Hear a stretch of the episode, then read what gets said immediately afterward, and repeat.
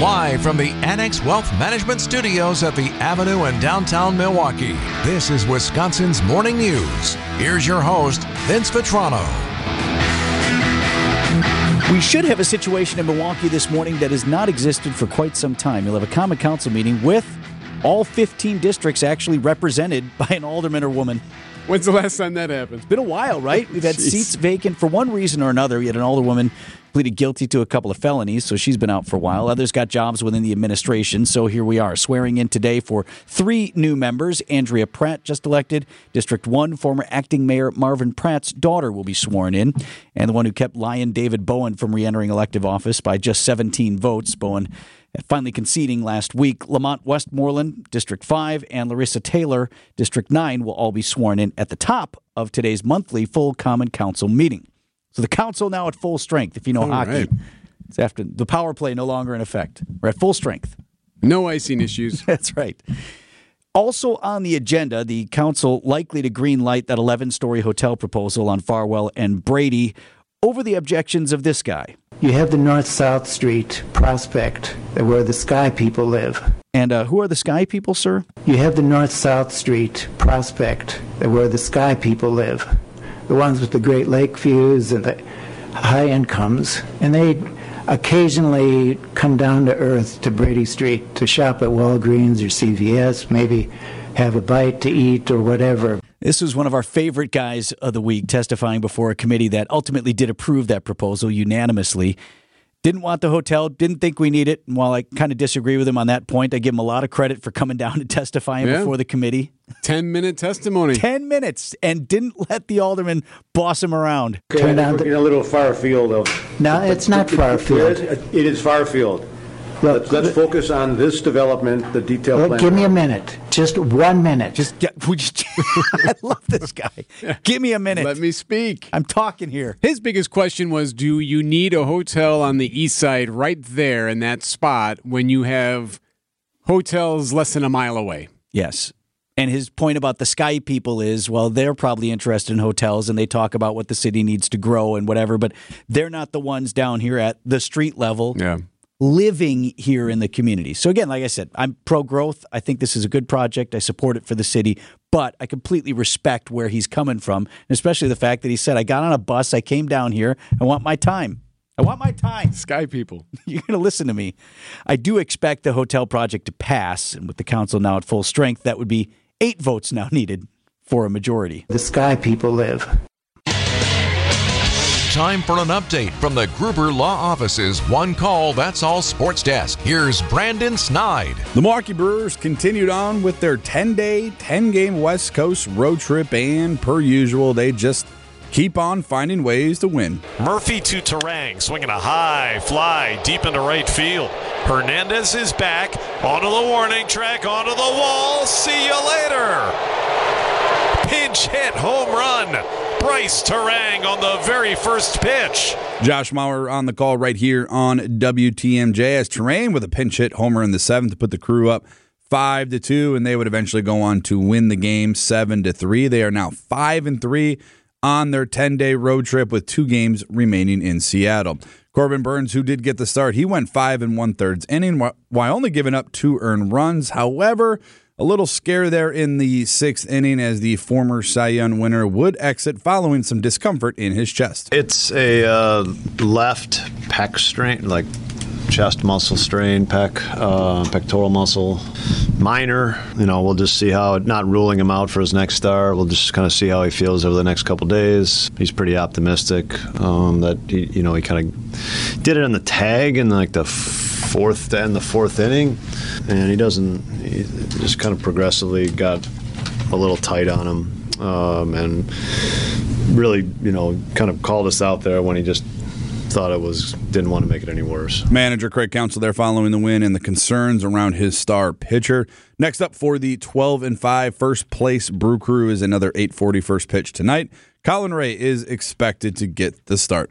Over to the NFL, where the NFL draft, believe it or not, is just over a week away. The Green Bay Packers kicked off their offseason workout program on Monday with Jordan Love presumably getting ready to lead the team into 2023. Now, there are a lot of questions around Love as the starting quarterback. What? But with that being said, there are plenty of people who believe he can be the next franchise leader in Green Bay. I said I liked Love. Todd loved Love, and Todd McShay had Jordan Love ranked ahead of Justin Herbert. I believe in Jordan Love as a starting quarterback. Todd thinks he's going to be phenomenal. At least he did when he came out. You have to ask Todd his opinion now, but um, yeah, I think he's. I'm, I'm hoping, and I think you're, you should be hopeful that Jordan Love is the right man for the job, and you don't have to worry about quarterback for the next X amount of years. Draft expert from ESPN there, Mel Kiper Jr. He joined Wilde and Tausch to discuss the future in Green Bay. Quarterback watch for now, though, in Green Bay. That's going to continue on with the NFL draft beginning next week on April 27th. Coming up, regardless of your feelings about the downtown streetcar, it's here anyway. So might as well find something fun to do with it on the family, or do with the family on it. That is next on Wisconsin's Morning News. Mama said there'll be days like this, there'll be days Now, folks know I've been, along with virtually everyone else on this radio station, critical of the streetcar in downtown Milwaukee. Not because I don't think it's cool. I've ridden it, I like it. Just because I didn't think we could afford it at the time, and that's not really the point of our next conversation anyway. as the trolley goes into the neighborhood of make believe. Ready, trolley. Go, Mr. Rogers. The hop is here, so you might as well use it and enjoy it if you can. Calie Herbst is founder of Milwaukee with Kids, MKEwithkids.com. And I think this is super cool what you did, Calie. You built out a planner for families who want to make a quick trip or even do a whole downtown day built sort of around the hop route. Yeah, because I've gone on the hop with my kids and they think it's really cool. I mean, it's this new mode of transportation. It's they're really well kept, they're spacious, um, you know, these streetcars and they just it's fun. It's fun to hop on and hop off and so um, I figured I'd put together a route. So, in addition to the you know public free spaces, you've got Cathedral Square on them. Also, a stop or two for a sweet treat. The cupcake shop is right on that route, right? Right. So okay, so if you if you hop on at either end, right, like you can get on at Burns Commons on one end, or you can get on at the intermodal station at the other end and sort of ride it all the way through. You can get off um, on, at Cathedral Square Park, enjoy the playground there, and then, like you said, there's the little cupcake shop. Um, but you know, there's also that light field lantern installation there right now. I mean, Cathedral Square, they always try to have something for p- the public to see and do, so that is a good stop. Um, but then I also would recommend the City Hall stop. I don't know if you guys saw that on the route as well. Yeah, super cool. I've actually taken my kids in there, and you look up, and it's a beautiful old building. It's historic. They've spent tens of millions of dollars lately restoring it, and it's just a cool spot to stop and look around. Yeah, and I, I know my son recently went on a field trip there, and all the kids in his class thought it was so cool. You can head up to the top, um, see the glass atrium. There's out, there's public tours of the bell tower there, which is a 393 foot um, clock tower. Um, but then also at that stop nearby City Hall is the Grohmann Rooftop Garden. That's that MSOE building. And so when it gets nicer, there's a rooftop garden up there with sculptures and plants and flowers and great views of the city. So that could be fun. Obviously, the Riverwalk is right there. Safe House Spy Restaurant is just a short walk from that stop as well. So at that City Hall hop stop, there are a few destinations for families. Haley, I think there's still some who have never ridden it. Uh, what do they need to know if they're trying to get on it? So it's it's just super easy. I mean, it's free. It's just kind of a hop on, hop off service. Cars come every 15 to 20 minutes. And then there's actually an app you can download to get like a real time update of when it will arrive. Um, if you're wondering, you know, to the minute when it's going to be there. But it's really it's really easy. We've done it a few times, and it's just it's kind of just a no brainer. It's just it's just easy. Were those your kids in the pictures that you posted? Um, a couple of yeah, that that cute little blonde girl is is my is mine. Yeah. the kids just sitting there at the at the stop waiting on the trolley. yeah, and then um, and then we and then there there is also a photo of them at the Milwaukee Public Museum. Um, that's another not, not the museum, the market. That's a fun stop too because you can get like hot cocoa or there's um, you know there's just like fun restaurants there for the kids to eat at, and then you can um, eat up on the upper level and, and kind of look at all the hustle and bustle of the market below. So that's a fun stop too. Looked like your trip exactly mirrored mine, right? Stop here, stop there. Sure, a little something to eat, a little something to do. Good times. My kids mm-hmm. enjoyed it. I know yours will too. The website is mkewithkids.com. Thanks, Calie. Thank you. Bye bye.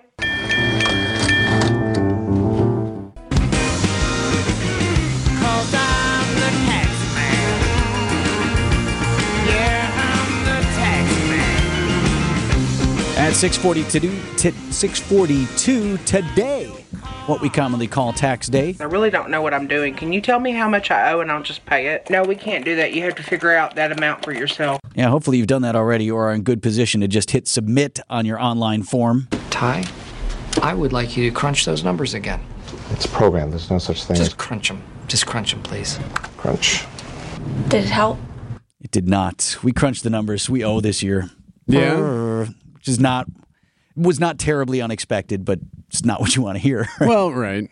I won the lottery. Hey. Oftentimes, you don't usually hear that you're getting that much back, too, depending on how you're going through the process. And they say like if you can be disciplined about it, the best thing to do is try to come out to near zero because Right. then you're not lending the government money for another eight months or whatever it is Correct. per year.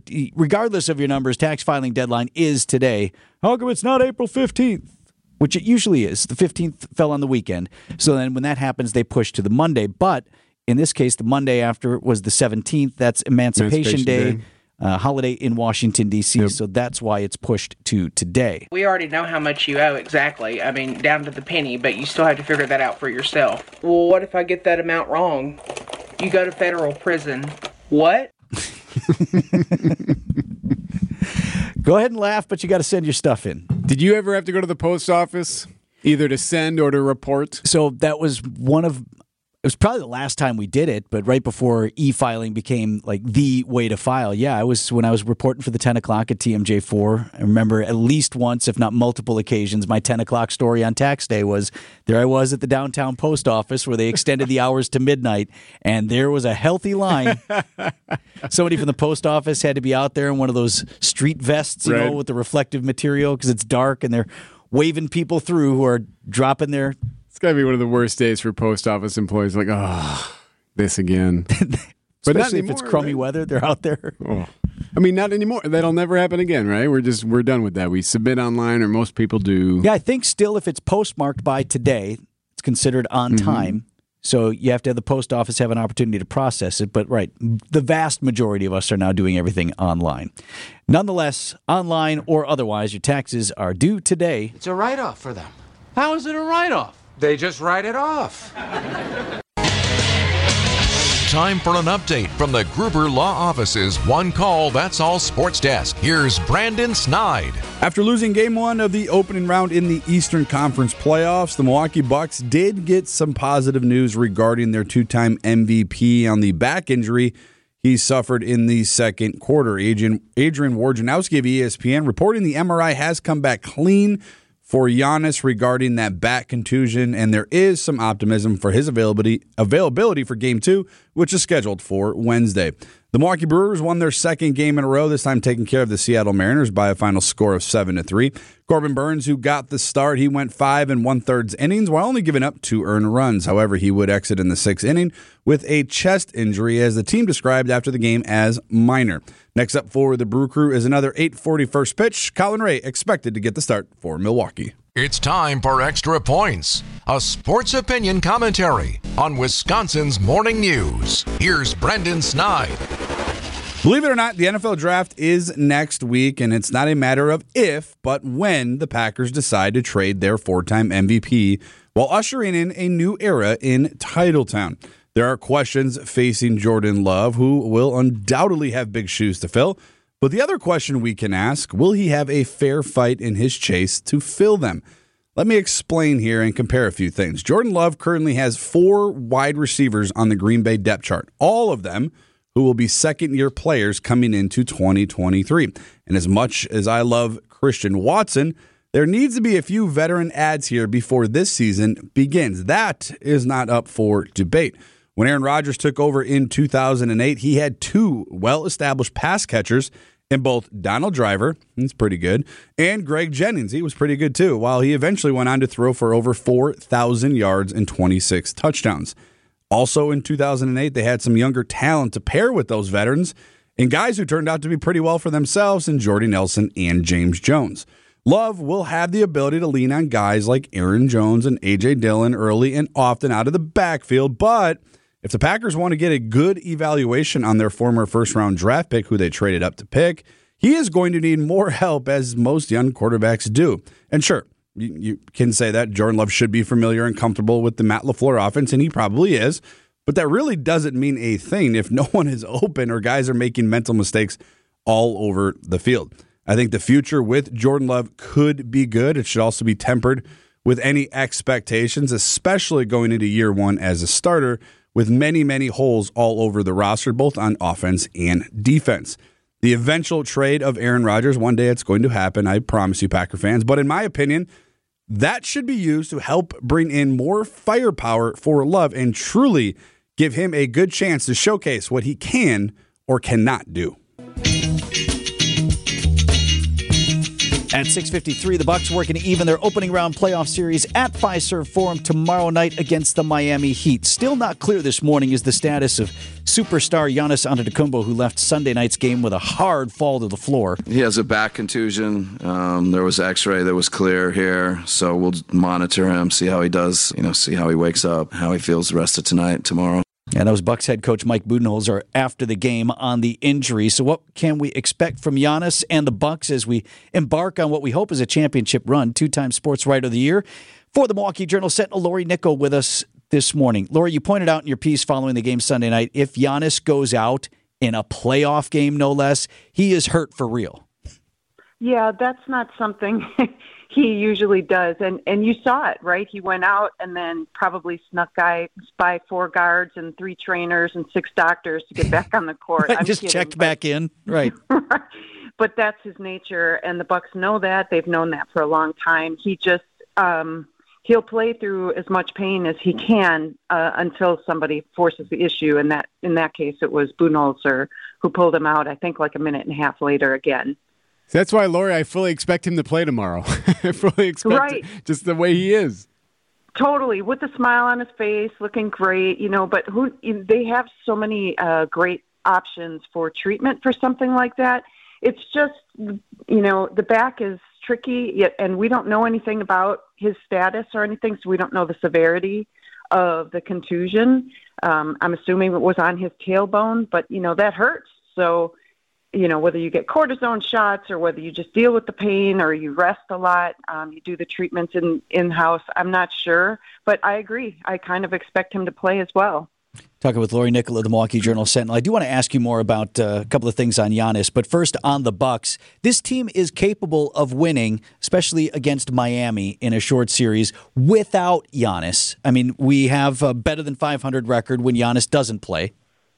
Exactly, and that's why I think Sunday was so alarming. If you're a Bucks fan, um, for the long term, you know the Bucks are 11 and six without Giannis in games that mattered. There were two more games that he rested at the end of the year that didn't count, but in competitive games, they they were able to win without him. And we even saw this two years ago during the championship run. Remember when he went out with Yeah. that bended backward leg thing, and Brook Lopez um, took over and Jrue Holiday took over. And Sunday, Khris Middleton was really the only guy who excelled um, above and beyond. So that's uncharacteristic for this team. And maybe it was a one game fluke. Maybe Miami just got lucky. Not lucky, but you know, they, you don't shoot Yeah. sixty percent day in and day out. So maybe it was just a weird game. But I think there's a lot for the Bucks to consider to work on going forward.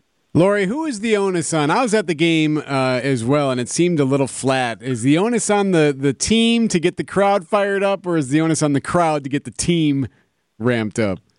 We were talking about that in the press box. Seriously, we were because when even when Giannis went down with the injury, there was so much fake noise, you know, like, and Yeah. it's not their fault, but there's music pumping, there's an announcer talking, and it's like, it just didn't feel like the crowd was that into it or or really like jazzed for a big playoff run. So I I would never tell fans how to act. You paid your money, you go do what you want to do, but this is this is a special year. I, things are going to change a lot probably after this year. Some guys may leave. There's new ownership coming in. Like if you're a Bucks fan, you got to kind of live it up and enjoy the moment now because I know as a reporter, I'm not. To me, this this is like a big year, and after this, I I can't be certain that there'll be perennial championship contenders year in and year out. I do want to make sure that we uh, point to the article that you wrote uh, about a week or so ago about Jan. Gives us a window, Lori, into who this guy is and some of the things he deals with. I know when we're talking about multi-million dollar athletes and stuff, sometimes it's hard for us to feel sympathy or maybe empathy is a better word. But man, when you're on top of the mountain like Giannis is, things are a challenge. Life is a challenge in ways that people don't always give these guys credit for. Thank you for mentioning that. I pinned that to the top of my thing on on Twitter. The article. There were two articles, and Giannis and his family started this foundation. It's called the Charles Antetokounmpo Family Foundation, and the only reason that Giannis opened up to me about mental health was because the foundation, that's one of the things they support. They're working with a local group, Antidote, to provide free mental health for Milwaukeeans. That's really critical right now. And for Giannis, it was serious enough in 2020, right after he signed that Supermax. He was dealing with so much the pressure to pick a team. Where does he stay in Milwaukee? Does he go somewhere else? The pressure coming out of the bubble, the isolation that he dealt with being in Orlando without his family, the pressure that's on him 24 7 to be the best at everything. He's got, you know, he can't just be naturally charming with the dad jokes and the stuff that Milwaukeeans all love about him, driving through drive-throughs and getting, you know, nuggets or whatever. 50. He's 50. He's got to be like the best at at everything, and he finally acknowledged. And this is the interesting point. Like something was wrong. He didn't even want to play anymore. And we're talking about Giannis Antetokounmpo, the gym rat, the guy who works all the time at the game, who loves the game if you don't love something anymore that you used to love, there's something wrong. And a lot of credit goes to him. A lot of people think, oh, you go and talk to a psychologist or a therapist, which is what Giannis did. And, you know, you're not just sitting there sipping tea and talking for an hour and laying back in a couch. It's work. Giannis decided to really work on himself. That usually means developing coping mechanisms, or it means homework, or it means reading books, or looking at other people's situations and, and taking a page out of their playbook for dealing with mental health. Giannis decided at the most critical time in his life when he had so much pressure and he's got a young family to work on another part of himself, which was his mental health. After that work, he became a better player. He won another MVP, and he became an NBA championship uh, champion. And he credits a lot of that to the work that he did with counseling. And again, that goes through the Family Foundation and why the entire family. This is one of the causes that they're passionate about is talking about mental health and supporting people who might need a little hand up to get therapy if they need it. Well, now let's just get a massage and back out on the court on Wednesday night. Yes. Lori Nickel from the Milwaukee Journal Sentinel. Thanks, Lori. Thank you so much. Appreciate you.